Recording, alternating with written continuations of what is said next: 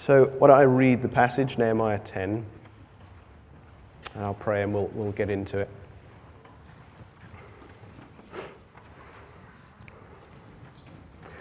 Now, those who placed their seal on the document were Nehemiah the governor, and uh, John's allowed me to skip the names. You might have been hoping for me to run through all those Hebrew names, but I haven't brushed up on my ancient Hebrew very well, so.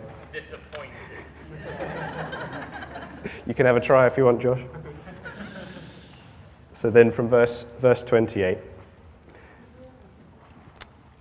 Now the rest of the people, the priests, the Levites, the gatekeepers, the singers, the Nethinim, and all those who had separated themselves from the peoples of the lands to the law of God, their wives, their sons, and their daughters, everyone who had knowledge and understanding.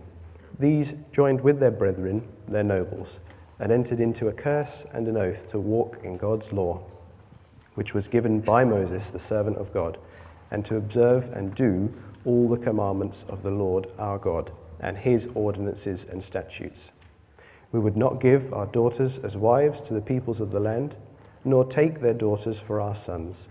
If the peoples of the land brought wares or any grain to sell on the Sabbath day, we would not buy it from them on the Sabbath or on a holy day. And we would forego the seventh year's produce and the exacting of every debt. Also, we made ordinances for ourselves to exact from ourselves yearly one third of a shekel for the service of the house of our God, for the showbread for the regular grain offering, for the regular burnt offering of the Sabbaths, the new moons, and the set feasts, for the holy things, for the sin offerings, to make atonement for Israel, and all the work of the house of our God. We cast lots among the priests, the Levites, and the people for bringing the wood offering into the house of our God, according to our fathers' houses, at the appointed times year by year, to burn on the altar of the Lord our God, as it is written in the law. And we made ordinances to bring the first fruits of our ground and the first fruits of all fruit of all trees, year by year, to the house of the Lord, to bring the firstborn of our sons and our cattle, as it is written in the law, and the firstborn of our herds and our flocks, to the house of our God, to the priests who are ministering in the house of our God, to bring the first fruits of our dough, our offerings, the fruit from all kinds of trees, the new wine and oil to the priests, to the storerooms of the house of our God, and to bring the tithes of our land to the Levites, for the Levites should receive the tithes in all our farming communities.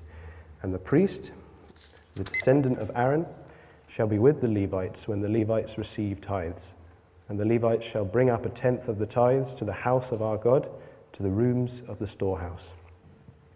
For the children of Israel and the children of Levi, shall bring the offering of the grain, of the new wine, and the oil to the storerooms where the articles of the sanctuary are, where the priests who minister, and the gatekeepers and the singers are, and we will not neglect the house of our God. Father, what a blessed and joyous thing it is to be able to come together this morning as your people, as your church. It doesn't matter about the building, Father. We're here in faith, we're here expectantly waiting on you. Thank you that we can worship you with our time, with our bodies. Thank you that you're here dwelling in our midst and you want to speak to us. You want to reveal yourself to us. And so I pray this time in your word, you use it for your glory to challenge us and stretch us as your people, to expose us and to show us how we can love you more. And we pray your blessing on this time in Jesus' name. Amen. Amen.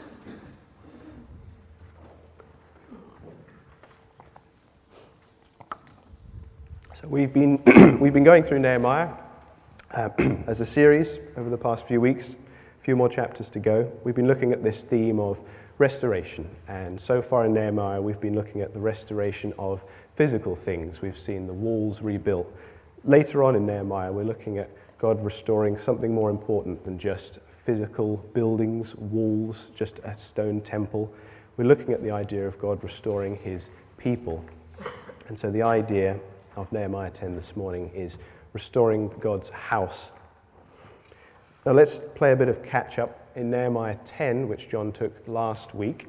We saw how the Israelites had come together for a time of fasting, to be in the Word, for, for, for, worship. They spent a quarter of the day doing each of these things. And the response to that was open prayer. There was the longest, one of the longest prayers in the Bible was prayed out by the leaders, by the Levites. And it was a, a summary of just how faithful God had been to Israel, everything that he had done. And what we see at the end in, in verse 38 of Nehemiah 9 is the people saying, And because of all this, we make a sure covenant and write it. Our leaders, our Levites, and our priests seal it. You see, it's a response to God to have our commitment, to have our obedient. God is the initiator. No one's ever been looking after God, but He's been searching them out from before the creation of the world. We see the Israelites responding in worship, in praise, having seen how good God is, having remembered everything He's done, being so thankful. What we see in Nehemiah 10 is their response. And that's why we have the intentional um, coffee break after the worship. We see that as a continuation of, of the worship, seeing how good God is and wanting to share that with one another. It's not just about getting good coffee, it is about showing Jesus to one another. And so we continue in worship even as we look at the word. Don't turn off your minds, engage them. This isn't a lecture, but it is one of the most important things you could be learning about. Amen.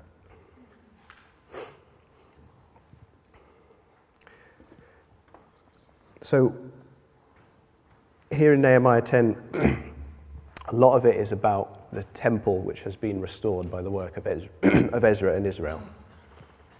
What we learn in the New Testament, as it says in Ephesians 2, verses 19 to 21. Thank you, Josh. Consequently, you are no longer foreigners and strangers, but fellow citizens with God's people, and also members of his household, built on the foundation of the apostles and prophets, with Christ Jesus himself as the chief cornerstone. In him, the whole building is joined together and rises to become a holy temple in the Lord and in him you two are being built together to become a dwelling in which God lives by his Spirit. This is something that the people back in Israel, back in 400 BC with Nehemiah leading them, didn't quite get yet. They understood that God was in a physical place, they had to come and bring sacrifice and worship to him there.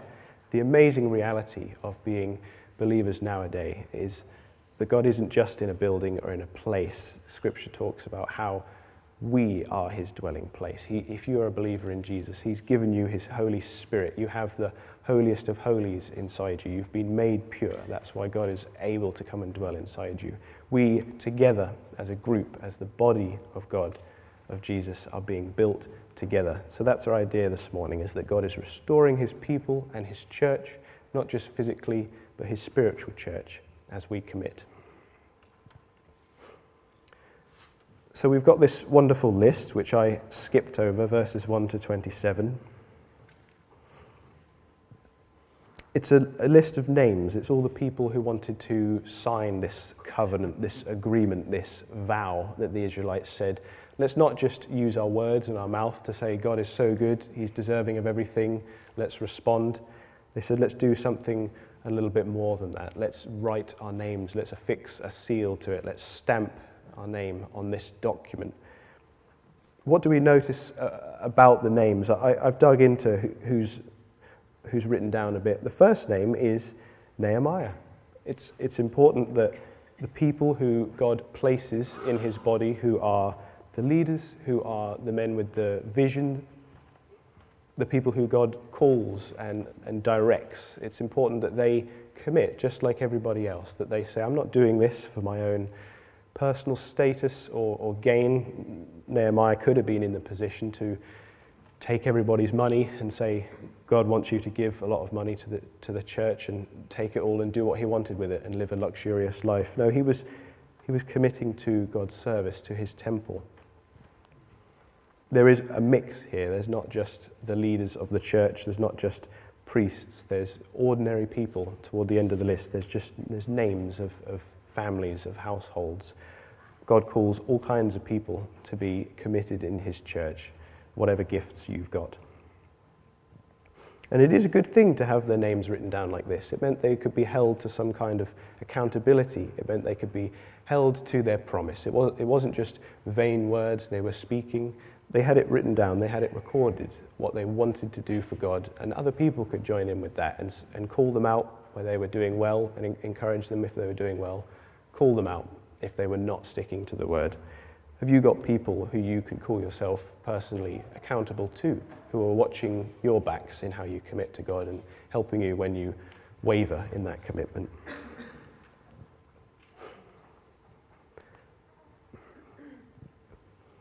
So after Nehemiah, we do have the, a list of names of the priests, because it says there in verse 8, these were the priests. So after the people who God places in charge, there's also those who are who help out the work of the church.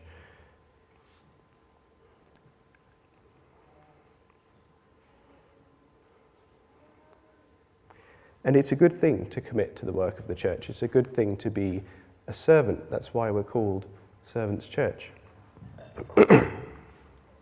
because we belong to Jesus. He's the one who served us originally. And he wants that commitment from us to say, what can we give to him? We can give him our, our time and our energy on a Sunday throughout the week.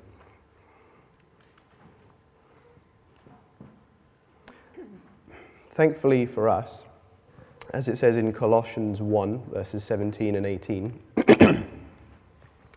he, now that's speaking of Jesus, is before all things, and in him all things hold together. And he is the head of the body, the church. He is the beginning and the firstborn from among the dead, so that in everything he might have the supremacy. Don't think that when you come to church, or indeed when you're at work in the rest of the world, that the people above you, that the managers, the leaders, that that's all there is, that they're at the very top. The Bible says Jesus is head of the church. He is Lord of your life if you've committed to Him. So when you have a desire to commit to work, to commit to earning money, to commit to serving the church, you don't have to get frustrated when you see the people above you who are supposed to be the examples, who are supposed to be the inspiration and the leadership when you see their flaws and their errors because they're only human. But thankfully for us, we've got Jesus at the top. He is the head, and He led a perfect, humble, and servant led life. He was the servant leader who didn't put himself first, but put everybody else first. And that's really what it means to lead.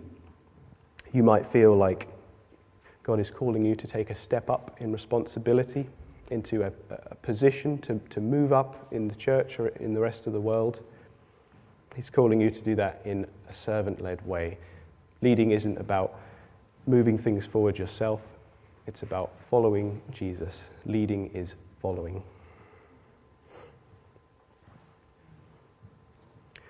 So, after we see these important people Nehemiah, governors, leaders the list moves on in, in verses 9 and 10 to talk about the Levites, their, brothers, their, um, their brethren. And also, that's, that's linked in verse 28 to the rest of the people. It says the priests, the Levites, the gatekeepers, the singers, the Nethinim. That's who's mentioned in verse 28. The Nethinim there, temple servants, I looked up the word, porters, gatekeepers. Really, God has a place for everybody. You might not think you could stand up the front and talk. You might be terrified of public speaking, like I am. You might just be able to make the coffee. You might just be able to bring a word of encouragement to someone on a Sunday, send them a message throughout the week. You might be able to sing. It's good that Nehemiah lists the other kinds of people who are committed. It's not just the ones on show, it's everyone behind the scenes, it's everyone committing in teams. That is a good thing to commit. Think about how you could commit to a ministry, to a team. And no doubt these people got frustrated at times, thinking, no one notices me, no one thanks me. What I do is never noticed on a Sunday or throughout the week. No one even knows that I do it. Why should I keep doing it? But as it says in Mark 10, verse 45, I think I've put the wrong quote there, so, but you'll know it because it's actually on our signs, so you should be able to correct me on this anyway. It's not in the Psalms. For even the Son of Man did not come to be served, but to serve, and to give his life as a ransom for many. That's our reason and our motivation for serving. It's not to look good, it's not for any attention. And no matter where you are on the, the ladder, no matter how high or low you feel like you are, Jesus already made himself as low as he could be so that he could come and serve us. If anyone desires our service and our love, it's God. But Jesus came so that he could serve us with his life and give it so that we are free to serve.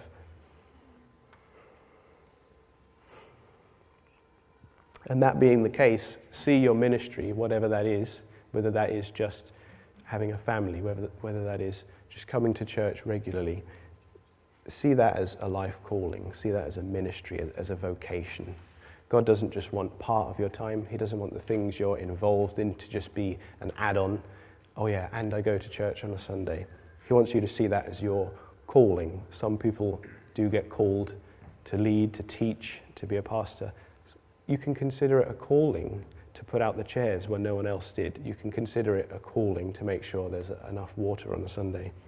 Do it for Jesus.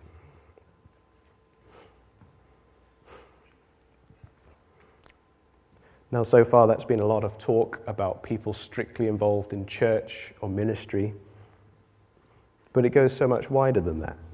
Towards the end of our list, from verses 14 to 27, it talks about the leaders of the people. And I did mention this earlier that it's not just people who have a specific place, perhaps, uh, a named position in God's church. These are just a list of names of ordinary people. These are just the heads of households. These are men, dads, who decided they'd also commit. And they're written down. Because it does say in verse 28 it's everyone who was the rest of the people, all those who had separated themselves. It's not just about having a specific place in, in church. You can be a leader, you can minister just to yourself, to, a, to your spouse, to your, to your family. God wants that kind of commitment from you wherever you're at. At the very least, you have responsibility for yourself. At the very least, you're a leader of your own body. And God will start you there and He'll add to you and add to that responsibility and that leadership if you're committing to Him.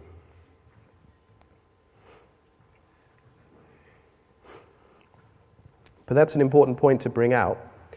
It says there in verse 28 everyone who had separated themselves from the peoples of the lands. So don't think that I'm up here pressuring you, saying, right, come on, you need to give, you need to get involved in something.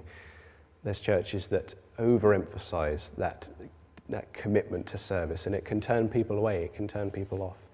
If you're sitting here this morning and you don't know much about this God stuff yet, this Jesus stuff, we would say that the pressure isn't on you yet to have to commit.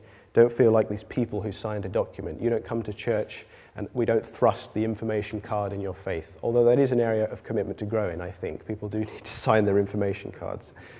But if you're new to this stuff, understand that it doesn't extend to you just yet.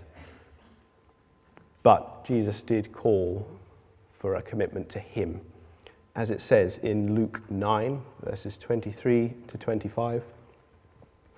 Then he said to them, Whoever wants to be my disciple must deny themselves and take up their cross daily and follow me. For whoever wants to save their life will lose it, but whoever loses their life for me will save it. What good is it for someone to gain the whole world and yet lose or forfeit their very self? Coming to church isn't about being forced into some kind of commitment. It's about realizing that God is committed to you. Since before you were born, He's known you, and He sent His Son to die so that you could have relationship with Him, so that you could know God. So if that's the place you're in this morning, don't feel any pressure to commit to anything, but realize that Jesus is searching after you, and He says, Follow me. So we've looked at who committed, but now we move to verse 29 these joined with their brethren, their nobles, and entered into a curse and an oath to walk in God's law, which was given by Moses, the servant of God, and to observe and do all the commandments of the Lord our Lord. Let's ask what is it we're actually committing to? We've seen who's committing, but don't you want to know what you're signing up for before you get into it?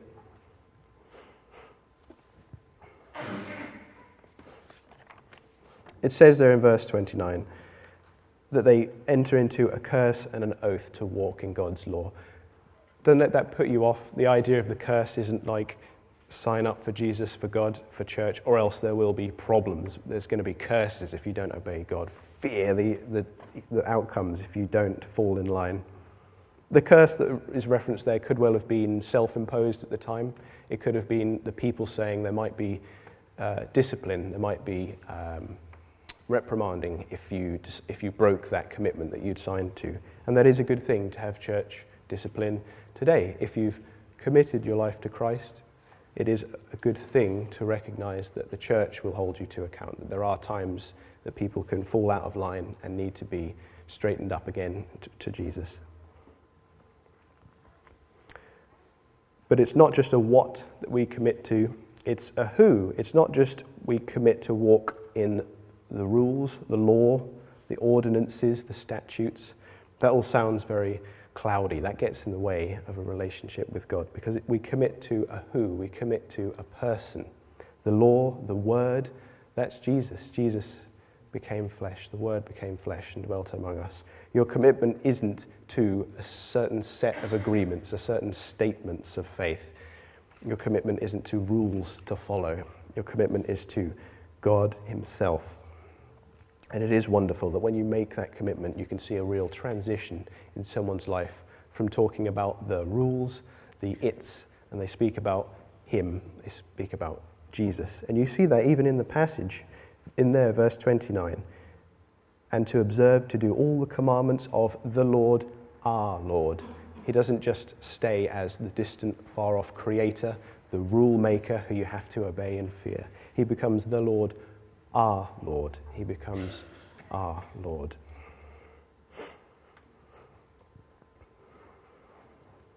And what do you think of rules and regulations? Do you think we've gone mad in this day and age with all the health and safety, with, with all the written things, with all the code of practices that we have to operate to? What's your view of laws, of, of rules? Can you honestly agree with the psalmist in Psalm 119, verses 41 to 48? Can you say, May your unfailing love come to me, Lord, your salvation according to your promise, that I can answer anyone who taunts me, for I trust in your word. Never take your word of truth from my mouth, for I have put my hope in your laws. I will always obey your law forever and ever. I will walk about in freedom, for I have sought out your precepts. I will speak of your statutes before kings, and will not be put to shame, for I delight in your commands because I love them. I reach out for your commands, which I love, that I may meditate on your decrees. Be honest with yourself. Is that how you're feeling about God's word? Because again, it's not about following a prescribed pattern. It's not about command and, obey, or else there'll be trouble. God sets out these things because He loves us. He sets out the standard of perfection, of righteousness, so that we could see we needed Him. We need Jesus. And it is wisdom to follow what God says. It is wisdom to ask Him every day, How can I obey what you've said in your word? He's looking out for us. He wants what's best. Blessing comes from obedience. He wants the good stuff for us.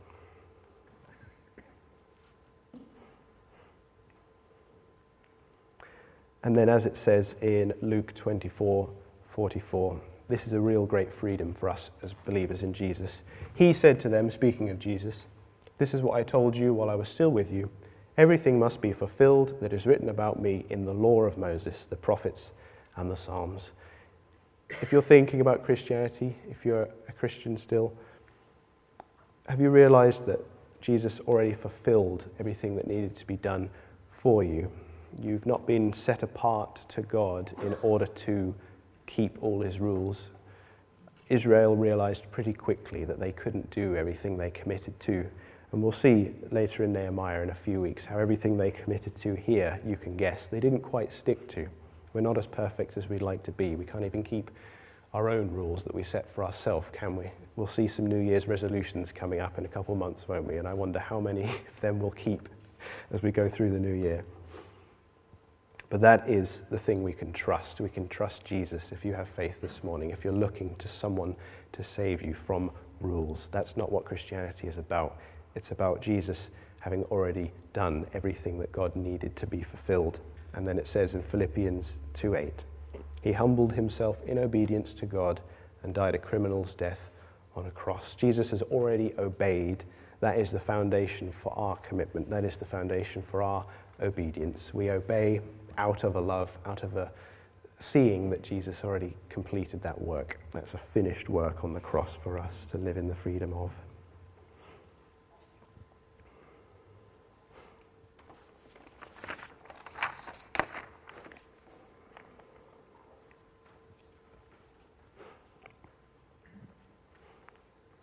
And this sort of commitment does change how we look to the world, it affects how we interact. It said earlier about that idea of separation, that the people who committed to God was everyone who'd been separated. And that idea comes up again here in verse 30. We would not give our daughters as wives to the peoples of the land, nor take their daughters for our sons. God is talking here to his nation and, and saying, if you're really going to commit to me, it has to be a wholehearted and total commitment. You have to be able to say, no one else gets my worship, no one else gets my number one spot like you do, God. And so the problem here, the reason why this is talked about so much in, in Nehemiah, the idea that the people needed to separate from everyone else, from the people of the lands, isn't an idea of just a racial separation. Today, it's not about being a certain from a certain country, being a certain culture or race. God's not interested in that. It is a religious separation. The reason why God forbid it when, they, when Israel entered the promised land to mix with the peoples was not just because they were different, it was because where they might lead them. It was because the other peoples didn't worship the God of Scripture. They had their own gods, they had their own idols who they, they paid homage and tribute to. So the reason why God would call us to separate is on the grounds of things that might lead us away from Him. What could you say this morning is you, are you letting your heart intermix with? Where have you let your heart intermarry with the world? It might not be people of the surrounding nations like the Israelites did, but you may well have your own idols, your own things which are stealing you away from God, having that total love, having that total commitment.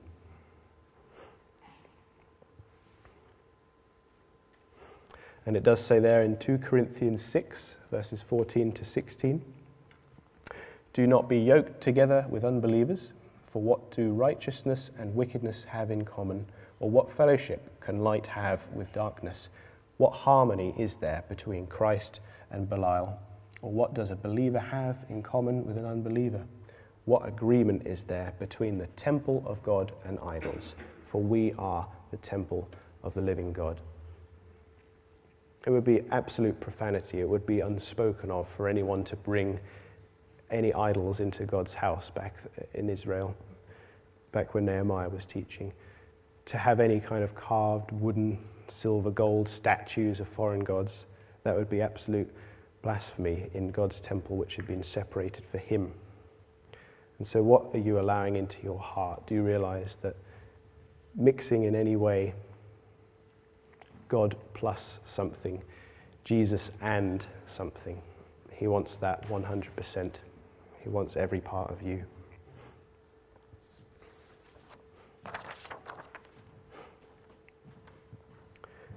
So it looks different to commit to God. We should stand out as people committed to only God. And that also plays out in how we relate to people. Verse 31 says, If the peoples of the land brought wares of any grain to sell on the Sabbath day, we would not buy it from them on the Sabbath or on any holy day.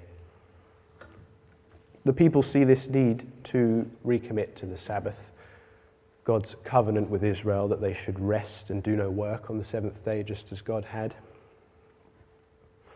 And as an interesting side note, this is a great model for teaching, by the way. The people have just committed to obey all of God's law that's what it says in verse 29 to walk in all of God's law, all his commandments. And then they go on to be specific. They go on to name, we will keep the Sabbath. We will not mix with people. That is a kind of a new style of, of Ezra type teaching to take the word of God, to bring it out, to draw out the specific focuses that need to um, affect the people of the time in their current circumstances. It's the way of updating the truth and bringing it out for people in their circumstances. So they're recommitting the Sabbath. And the reason why that's such an important thing in, in how it looks is because it's identity and it's trust. No other nation at the time would take a day off from their work, from their regular activities, to just sit in God's presence, to just worship for, for any other nation. And indeed, this was the temptation in Israel. They thought, they thought that's an extra day that I can get work done, that, that I can trade, that I can make money, that I can plow and grow. So it was to stand out, was to recommit to the Sabbath. It was to look different to how other people ran their busy lives and to say, no, we can rest. And it was an important thing as well to trust God. As we see in verse 31, they also forego the seventh year's produce. That was a hard thing to do because it meant trusting God not only to provide for them for one year, for the year where they're not working the land, it actually meant three years, the whole year before, during, and after giving the land rest. So it's a big thing. We look different when we commit to Jesus. We have what the other people don't. We have a reason to rest, and we have the best trust we could have in God. And that's picked up on in Hebrews, Hebrews 4, verses 9 and 10 and 3. There remains then a Sabbath rest for the people of God, for anyone who enters God's rest also rests from their works, just as God did from his. Now we who have believed enter that rest. We're not saying that committing to God, committing to his church means you now have to observe the Sabbath, you have to take a day off. It's a principle that it's a truth that Jesus is that rest for us. The work was finished at the cross. He said, It is finished. Our eternal rest, which is so much better than just taking one day off a week, our, our rest for all of time is in what Jesus has done for us and how God is happy and satisfied to call us his children if we've accepted Jesus' work for our own.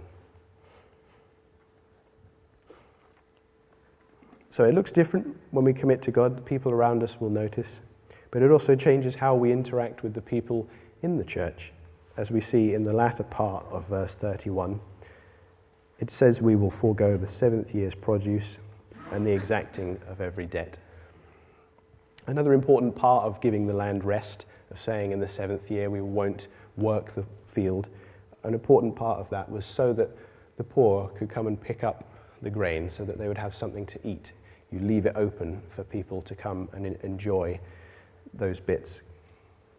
And the exacting of every debt as well, from the Old Testament, that was a specific command to let go of anything that you had you were holding a brother to, to release any money that they owed you, any work or service that they owed you.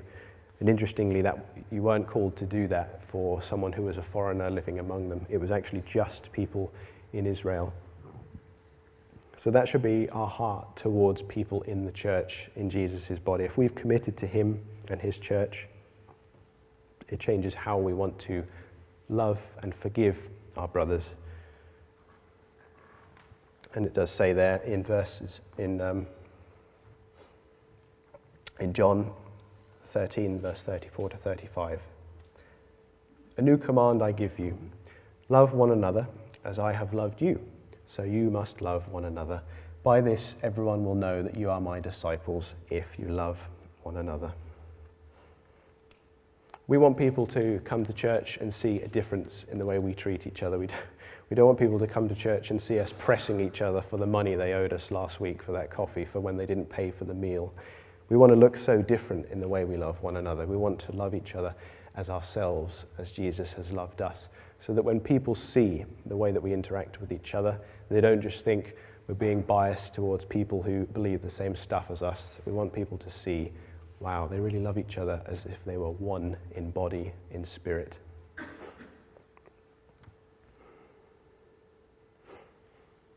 So we've looked at who commits and what it is we're committing to. But why don't we look perhaps a little more practically at what it looks like to commit? Verse 32, there it says, Also we made ordinances for ourselves to exact from ourselves yearly one third of a shekel for the service of the house of our God. And isn't that interesting, the change there from in verse 29 talking about God's ordinances, God's laws, God's commands. And here in verse 32, we have the people saying, We made ordinances for ourselves. That's a translation that happens in your heart. That's a change that your spirit wants to bring out. It's not just saying, God has said these things, these are the laws we should adhere to, but taking those into ourselves, into our heart, and saying, I'm going to do this in response. I'm going to make ordinances for myself and commit to what God's asking us to do.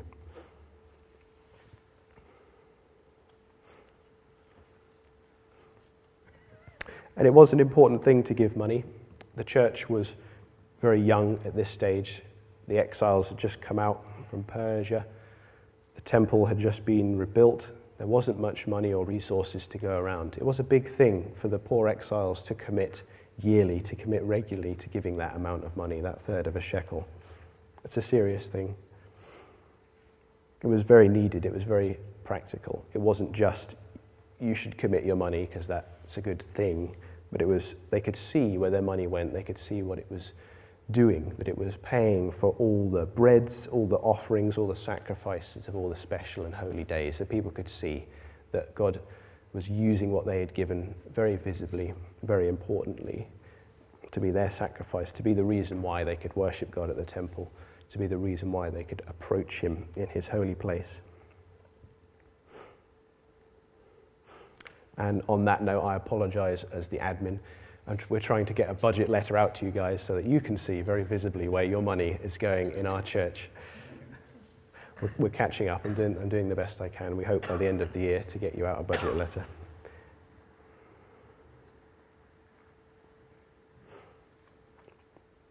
But does God just want our money? Is that the main thing about church? Is, oh, they just want your money, as some people might think?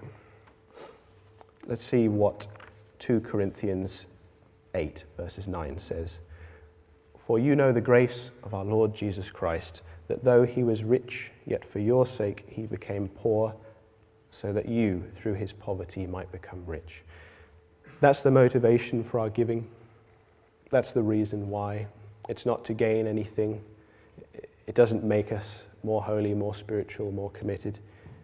If you recognize that Jesus already gave up everything he could for you on the cross, he took his high place in heaven, the riches and the treasures of being by God's side. He left those behind to come and dwell on earth so that by his poverty we could become spiritually rich. We could become brothers and sisters of Jesus. That should be the spirit behind our giving. Now, I know we have some committed givers in this church, so this isn't, this isn't servants saying, cough it up more, we need more money. We're asking you to examine the reason for your giving, the spirit behind it, the motivation. Perhaps you think you've got it sussed and sorted. You can show God your direct debit and say, I give, I give very regularly, I'm committed in that. Do you pray over the money you give? Is it out of your mind? Do you just think, I've got that box ticked? Or do you actually care? Where's the love behind your giving? Where's the desire to see God extend the kingdom? Do you even think about how much you give and where it's going week to week.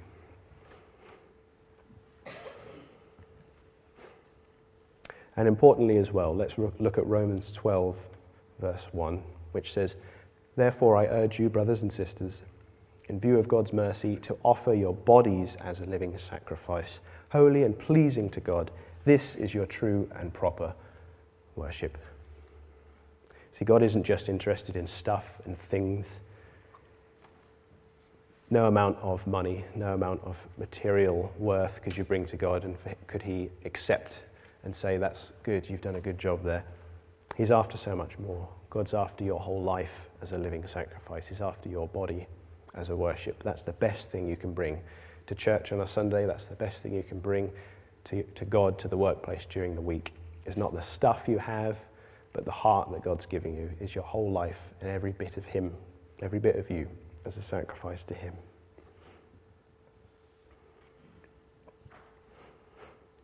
So let's move on to verse 34, which says, We cast lots among the priests, the Levites, and the people for bringing the wood offerings into the house of our God.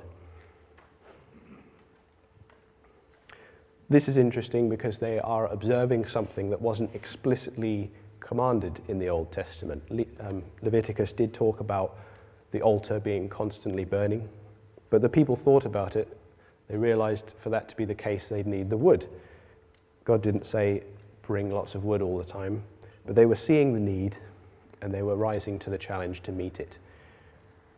Be the kind of servant, be the kind of Jesus follower who sees the needs in church and beyond, in, in the family, in the workplace, who sees the practical things that need to get done, even if no one's specifically telling you to do them.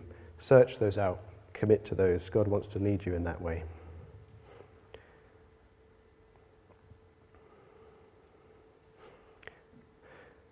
And they, we, we see Israel here divvying up uh, who brings the wood offerings by house, by family. They say each one will take turns bringing the wood to the temple you know, in a sense, we cast lots every month for the rota, for the ministries, for the teams, for the worship and the AV and the kids. If you're not already serving, why don't you think about perhaps it being time to step up into a commitment of service for God, to realize that the burden falls on us to make sure the church runs each week and that you give people breaks by offering up your time. It only has to be once a month. But like the Israelites, we too can commit to bringing our offerings regularly.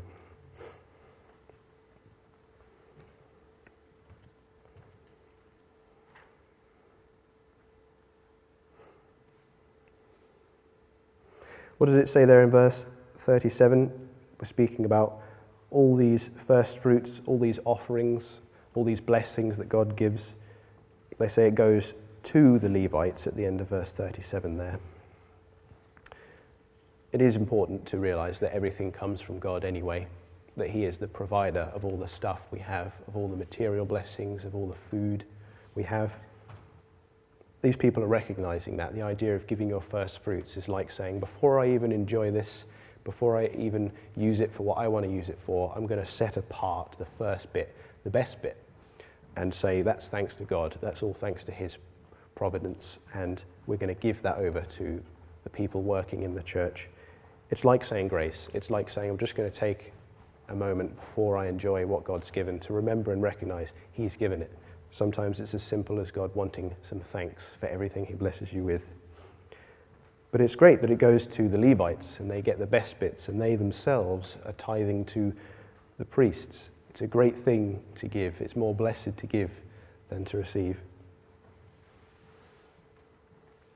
Have you heard the phrase, we are blessed to be a blessing. God was giving richly to his church, that they could give richly to the Levites in the church, to the priests in the church. Everyone had their opportunity to give. Just because the Levites themselves didn't have their own land, their own fruit that they could grow, didn't mean they were exempt from giving. Just because you work in the church doesn't mean you're exempt from offering and giving to God. It's a blessing to give. He'll make opportunity for that.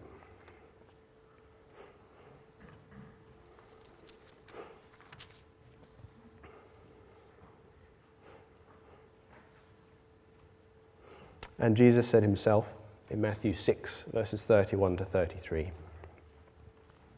So do not worry, saying, What shall we eat, or what shall we drink, or what shall we wear? For the pagans run after all these things, and your heavenly Father knows that you need them. But seek first his kingdom and his righteousness, and all these things will be given to you as well. It might have been a worry for the priests, for the Levites serving in the temple. It might be a worry for you, thinking, where are all the things I need going to come from? If God's expecting such generous giving from me, if He's expecting me to give Him everything, where's the, where do my needs get met? But Jesus tells us not to worry. Our Father knows what we need. And if we're putting His people first, if we're committing to His church and His body, then He says all these other things will be added to you as well. No need to worry.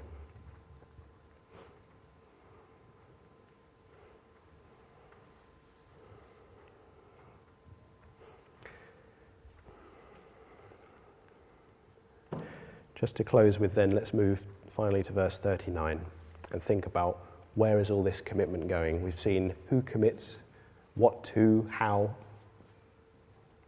But you might be thinking, what's the point of it all?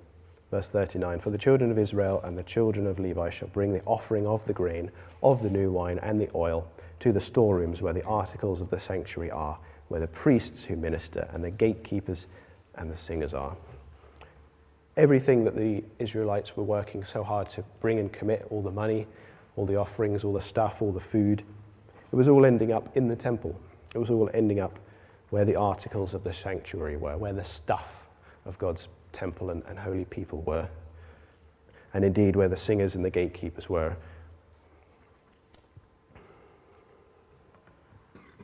As we think about where our commitment's going this morning, do you realize that what we do on this earth has eternal significance? It stretches beyond just the blessing of seeing God's kingdom come here and now.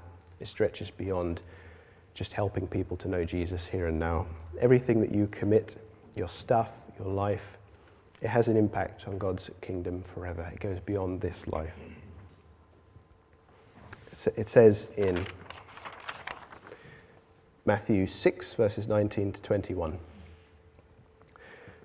Do not store up for yourselves treasures on earth, where moths and vermin destroy, and where thieves break in and steal, but store up for yourselves treasures in heaven, where moths and vermin do not destroy, and where thieves do not break in and steal. For where your treasure is, there your heart will be also. We sang that earlier, didn't we? Wherever you are, there is my heart. Don't think that all the things you're amassing, all the stuff God's blessing you with, is ending up in the wrong hands. Don't think that it's just sitting in a dusty storeroom waiting to be used properly. Don't think that all the charitable giving you do is being misdirected by corrupt hands and not being used to benefit God's people. Nothing you do for God is useless, and everything you bring before Him, lay it up like treasures in heaven where God protects it, just like we sang in the song as well this is my inheritance. And what a great thing to end on the summary of the whole chapter, and perhaps the summary of our lives, as Nehemiah recorded at the end of verse 39. And we will not neglect the house of our God. And I would challenge you to think about what it is that you will declare, what will you commit to not neglecting this morning? Is it something as simple as meeting together with God's people? Do you find it a struggle? Are you a bit flaky when it comes to making it on a Sunday? Do you feel like you need to commit more regularly to how you give, to serving? Maybe even just personally to devotions, to time with God every day, to His Word, to prayer. Maybe you even could commit to praying for those who God has placed in leadership above you. Let's ask the Holy Spirit to do that work. Join with me in prayer.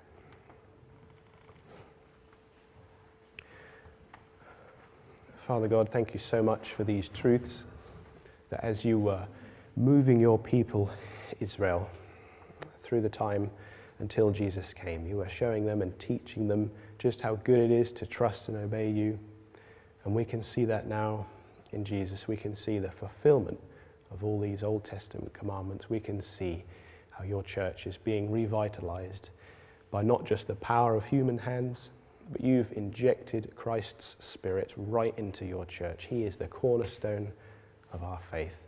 And now everything we do, Father, let it be built on Jesus. Let his foundation have, our, have your house stand. And we trust and believe that you are establishing your kingdom forever. Show us how we can commit to you. And we trust you, Father, when you say that nothing we do for you is useless. Bless us this day, Father, and we love you, Jesus. In your holy and precious name. Amen.